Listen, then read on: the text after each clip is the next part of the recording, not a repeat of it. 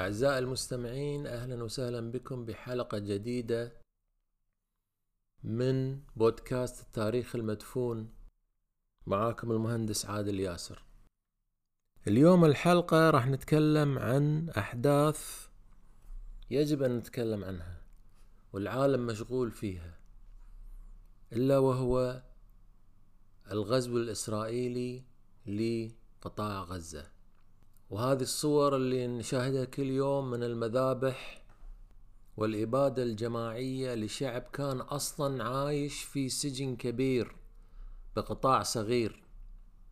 مشاهد يندى لها جبين الإنسانية.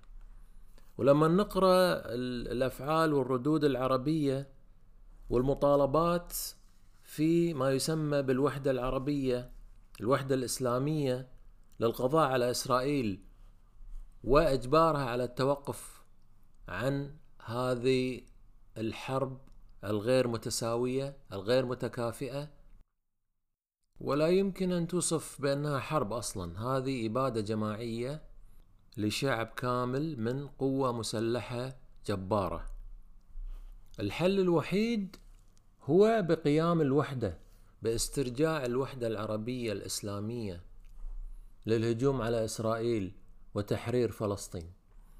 لكننا للأسف نعيش بوهم وهم كبير اسمه الوحدة العربية الوحدة الإسلامية. هذا الفكر الجمعي المجتمعي للعالم الإسلامي اللي رسخته المدارس ودفن التاريخ الحقيقي. الحقيقة إن الدول العربية أو الإسلامية لم تكن عبر العصور ليوم واحد دولة موحدة ولم تتوحد أبدا. لازم نقرأ التاريخ ونعرفه.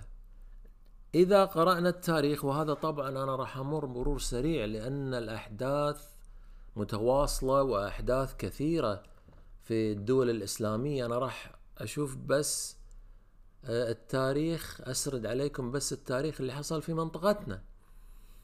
لنبدأ التفرقة بين المسلمين بدأت أصلا من اليوم الأول بعد وفاة الرسول صلى الله عليه وسلم. بدأت حروب الردة. حروب الردة ما كانت على المستوى الفردي كانت على مستوى القبائل يعني قبائل كاملة كانت ترتد. أسباب سياسية أسباب دينية. ابحثوا وشوفوا شنو هذه الأسباب. ما كانت هذه الأسباب. حروب استمرت إلى مدة طويلة. بعدها الحدث الأكبر كان الثورة على الخليفة الثالث عثمان بن عفان. لازم نقرأ ونعرف ما هي أسباب الثورة. اقرأوا من هم قتلة عثمان بن عفان. المشكلة الكبيرة التي نقع فيها الآن أصلا أن ما حد يقدر يتكلم لا حد يستطيع أن يتكلم عن هذه الأحداث. لأن دائما يصنف من الكفار مخالفة الأصحاب. آه، لا يوجد فكر ثاني غير ما يدرس في التاريخ. أنت لما تدرس آه، في المدارس العربية والإسلامية الخلافة الراشدة وبعدها الدولة الأموية وبعدها الدولة العباسية. لكن كيف تم النقل بين هذه المراحل من الدول؟ بعد الثورة على الخليفة الثاني عثمان بن عفان استلم الإمام علي الخلافة الراشدة الرابعة وبدأت حروب الخوارج. وبدأت الحروب من معاوية بن سفيان معركة صفين ومعركة الجمل. وبعدها طبعا حدثت فاجعة كربلاء التي آثارها لحد اليوم موجودة بين السنة والشيعة. وكانت هناك ثورات مسلحة أخرى. ثورة التوابين المختار الثقفي وبعدها زين بن علي وعبد الله بن الزبير وعبد الرحمن الأشعث. كلها لا تذكر أو مدفونة. بعدها جاءت الدولة العباسية. كيف انتقلت الدولة العباسية؟ وقضت على الدولة الأموية. حروب حروب مستمرة بين الاثنين. قتال ضاري آلاف عشرات مئات القتلى. اقرأوا كيف تناول العباس السفاح الخليفة الأول على سجادة من جثث الأمويين الغذاء ونبش بعد تسلم الخلافة قبور الخلفاء الأمويين. لكن أيضا الدولة العباسية كان فيه هناك ثورات وأهمها كانت ثورة الزنج. الوهم الذي يدرس للطلبة وللأجيال تعرض خريطة تشمل جميع الدول العربية الآن وممتدة إلى الهند. هذه هي الدول الإسلامية هذه هي امتداد الدولة الإسلامية. لا هي ما كانت امتداد الدولة الإسلامية. كان هناك دول متفرقة. هذه الخريطة تعبر عن نشر الديانة الإسلامية. هذه الأمم نشر فيها الإسلام ولكن لم تكن أبدا دولة واحدة لا الدولة العباسية ولا الدولة الأموية. في الدولة العباسية في وقتها خرجت الدولة الفاطمية والأيوبية وبعد وبعد الدولة العباسية هناك المملوكية والدولة القاجارية وبعدها العثمانية. كل هذه النقلات كانت تتم بعد حروب وتقاتل ضاري. الدولة العثمانية الدولة التي يتشدق فيها الكثير ارتكبت الكثير من المذابح. ومنها غير طبعا الأرمن العرب. وكان هناك قتال ضاري بينها وبين الدولة الصفوية امتد لمئات السنين. العالم الإسلامي كان مقسم. الدولة الصفوية الدولة العثمانية وحتى الدولة العثمانية كان في هناك في ثورات. الدولة السعودية الأولى الدولة السعودية الثانية. هناك كان في ثورات وقتال وتقاتل بين المسلمين أنفسهم. الدولة العثمانية تستخدم المسلمين لقتال المسلمين. لنأخذ مثال لقائد إسلامي يتشدق فيه الكثير وأعطته السينما والأدب مجال كبير في التمجيد وإلا وهو صلاح الدين الأيوبي. نعم صلاح الدين الأيوبي فعلا هو ما فتح القدس هو دخل القدس بعد معاهدة مع الصليبيين بعد معركة حطين. فعلا حرر القدس. ولكن لنفرض أن صلاح الدين الأيوبي عايش بيننا هذه الأيام أولا لازم نعرف كيف وصل للحكم وصل للحكم بعد أن هاجم مصر وقضى على الدولة الفاطمية ودخل مع في معارك مع النوبيين واليمن وبدو صحراء الشمال وبعدها هجم على الموصل واستولى على الموصل وبعدها بدأ حرب مع الحشاشين. صلاح الدين نفسه تحالف مع إسحاق الثاني وانهزم في معركة أرسوف ضد الصليبيين في الحملة الصليبية الثالثة وعقد معاهدات صلح مع الصليبيين وهاجم المسلمين نفسهم. معناته أن إذا جاء صلاح الدين الآن لازم يهجم على مصر ويقضي على الحكم في مصر وبعد ذلك يهزم سوريا ويستولي على الحكم في سوريا واليمن وبغداد. بعد ذلك يتوجه إلى إسرائيل لتحرير فلسطين. استمرارية الحروب لم تتوقف. خلينا نروح إلى سنة 1967 عام الهزيمة الكبرى للعرب جميعا. كان هناك حرب اليمن بين السعودية ومصر. ثلث الجيش المصري كان يقاتل في اليمن.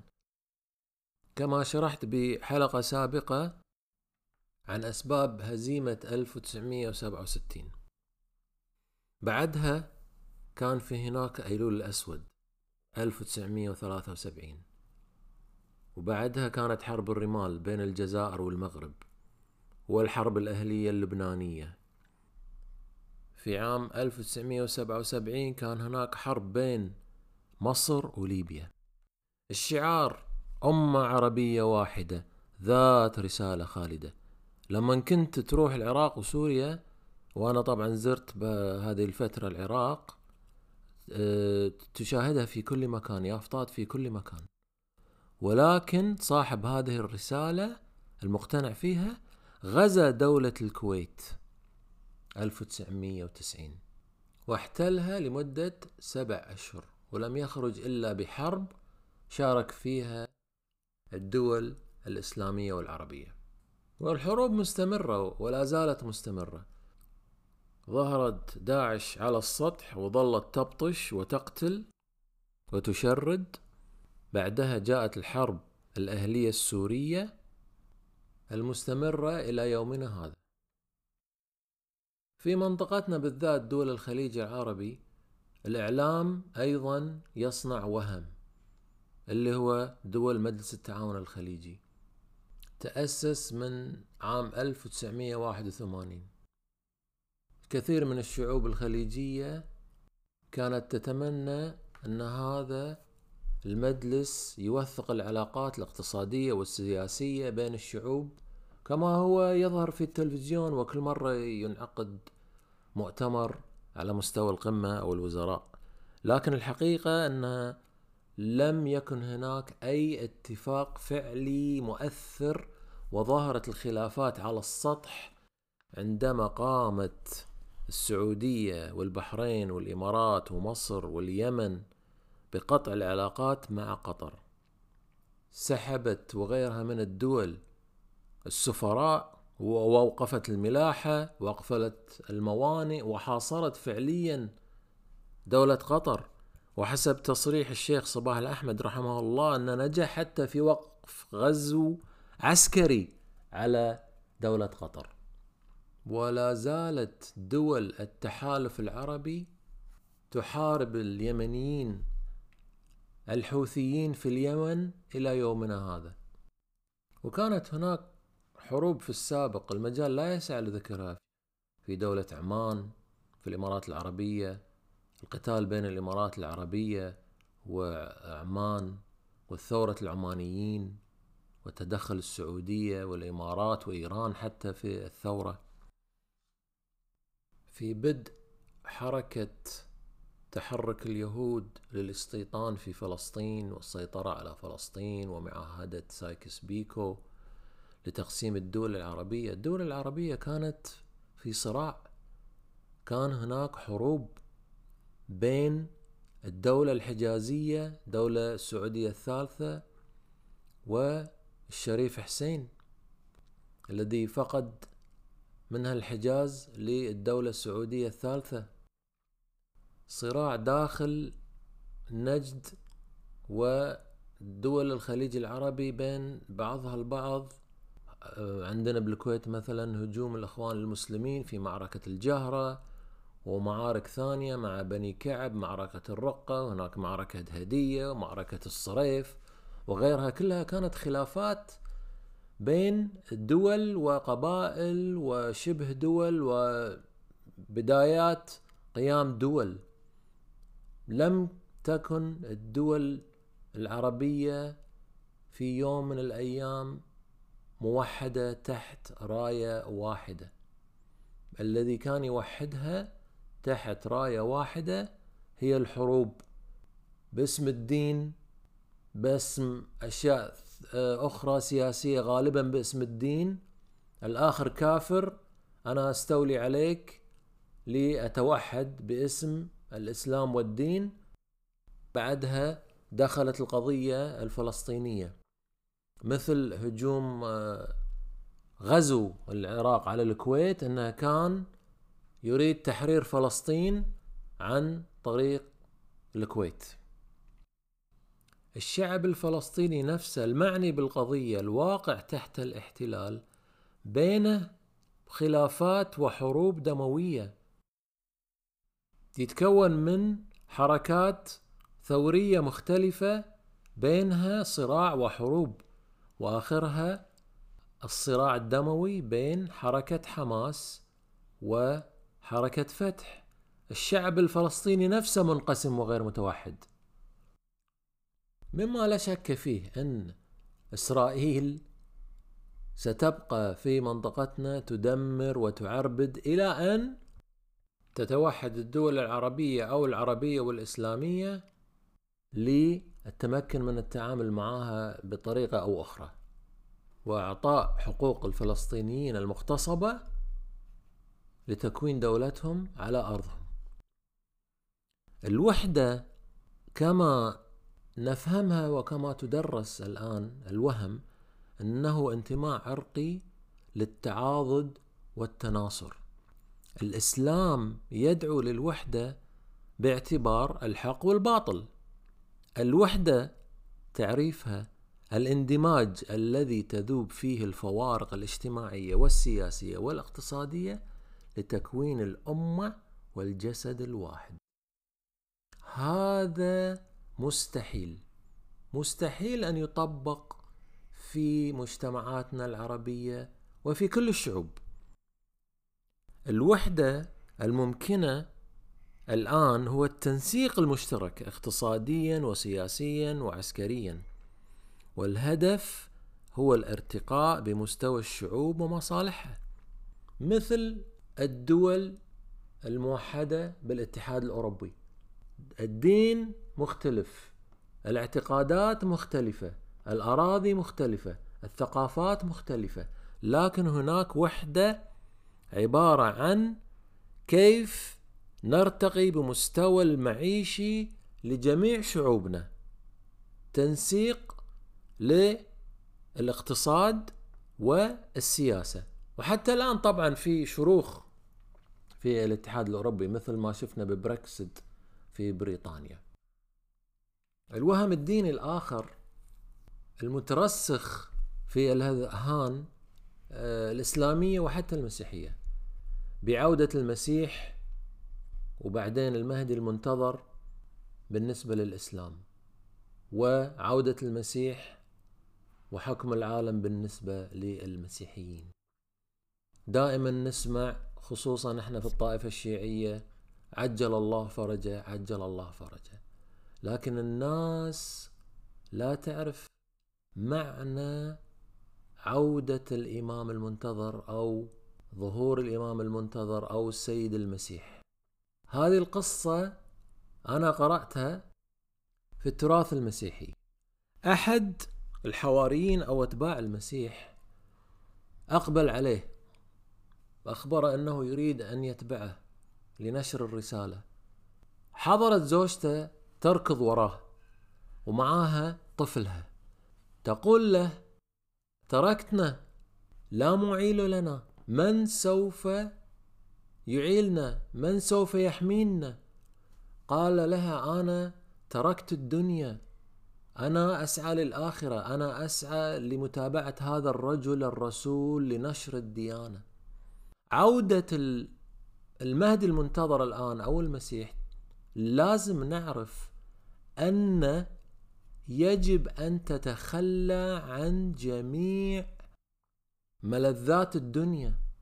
تتخلى عن سيارتك تتخلى عن بيتك تتخلى عن فلوسك. تشاهد الآخر المسلم الذي معك كأخ واحد تشاركه في جميع الأشياء. هل أنتم قادرون على أن تفعلوا ذلك؟ ترك ملذات الدنيا وعائلاتنا للسير بدرب الحق. هذا أختم فيه لكم للتفكير. ورجاء ابحثوا وأقرأوا عن النزاعات العربية والإسلامية التي تحدث ولا زالت تحدث واستحالة الوحدة العربية الإسلامية بالمفهوم المتداول المتعارف عليه.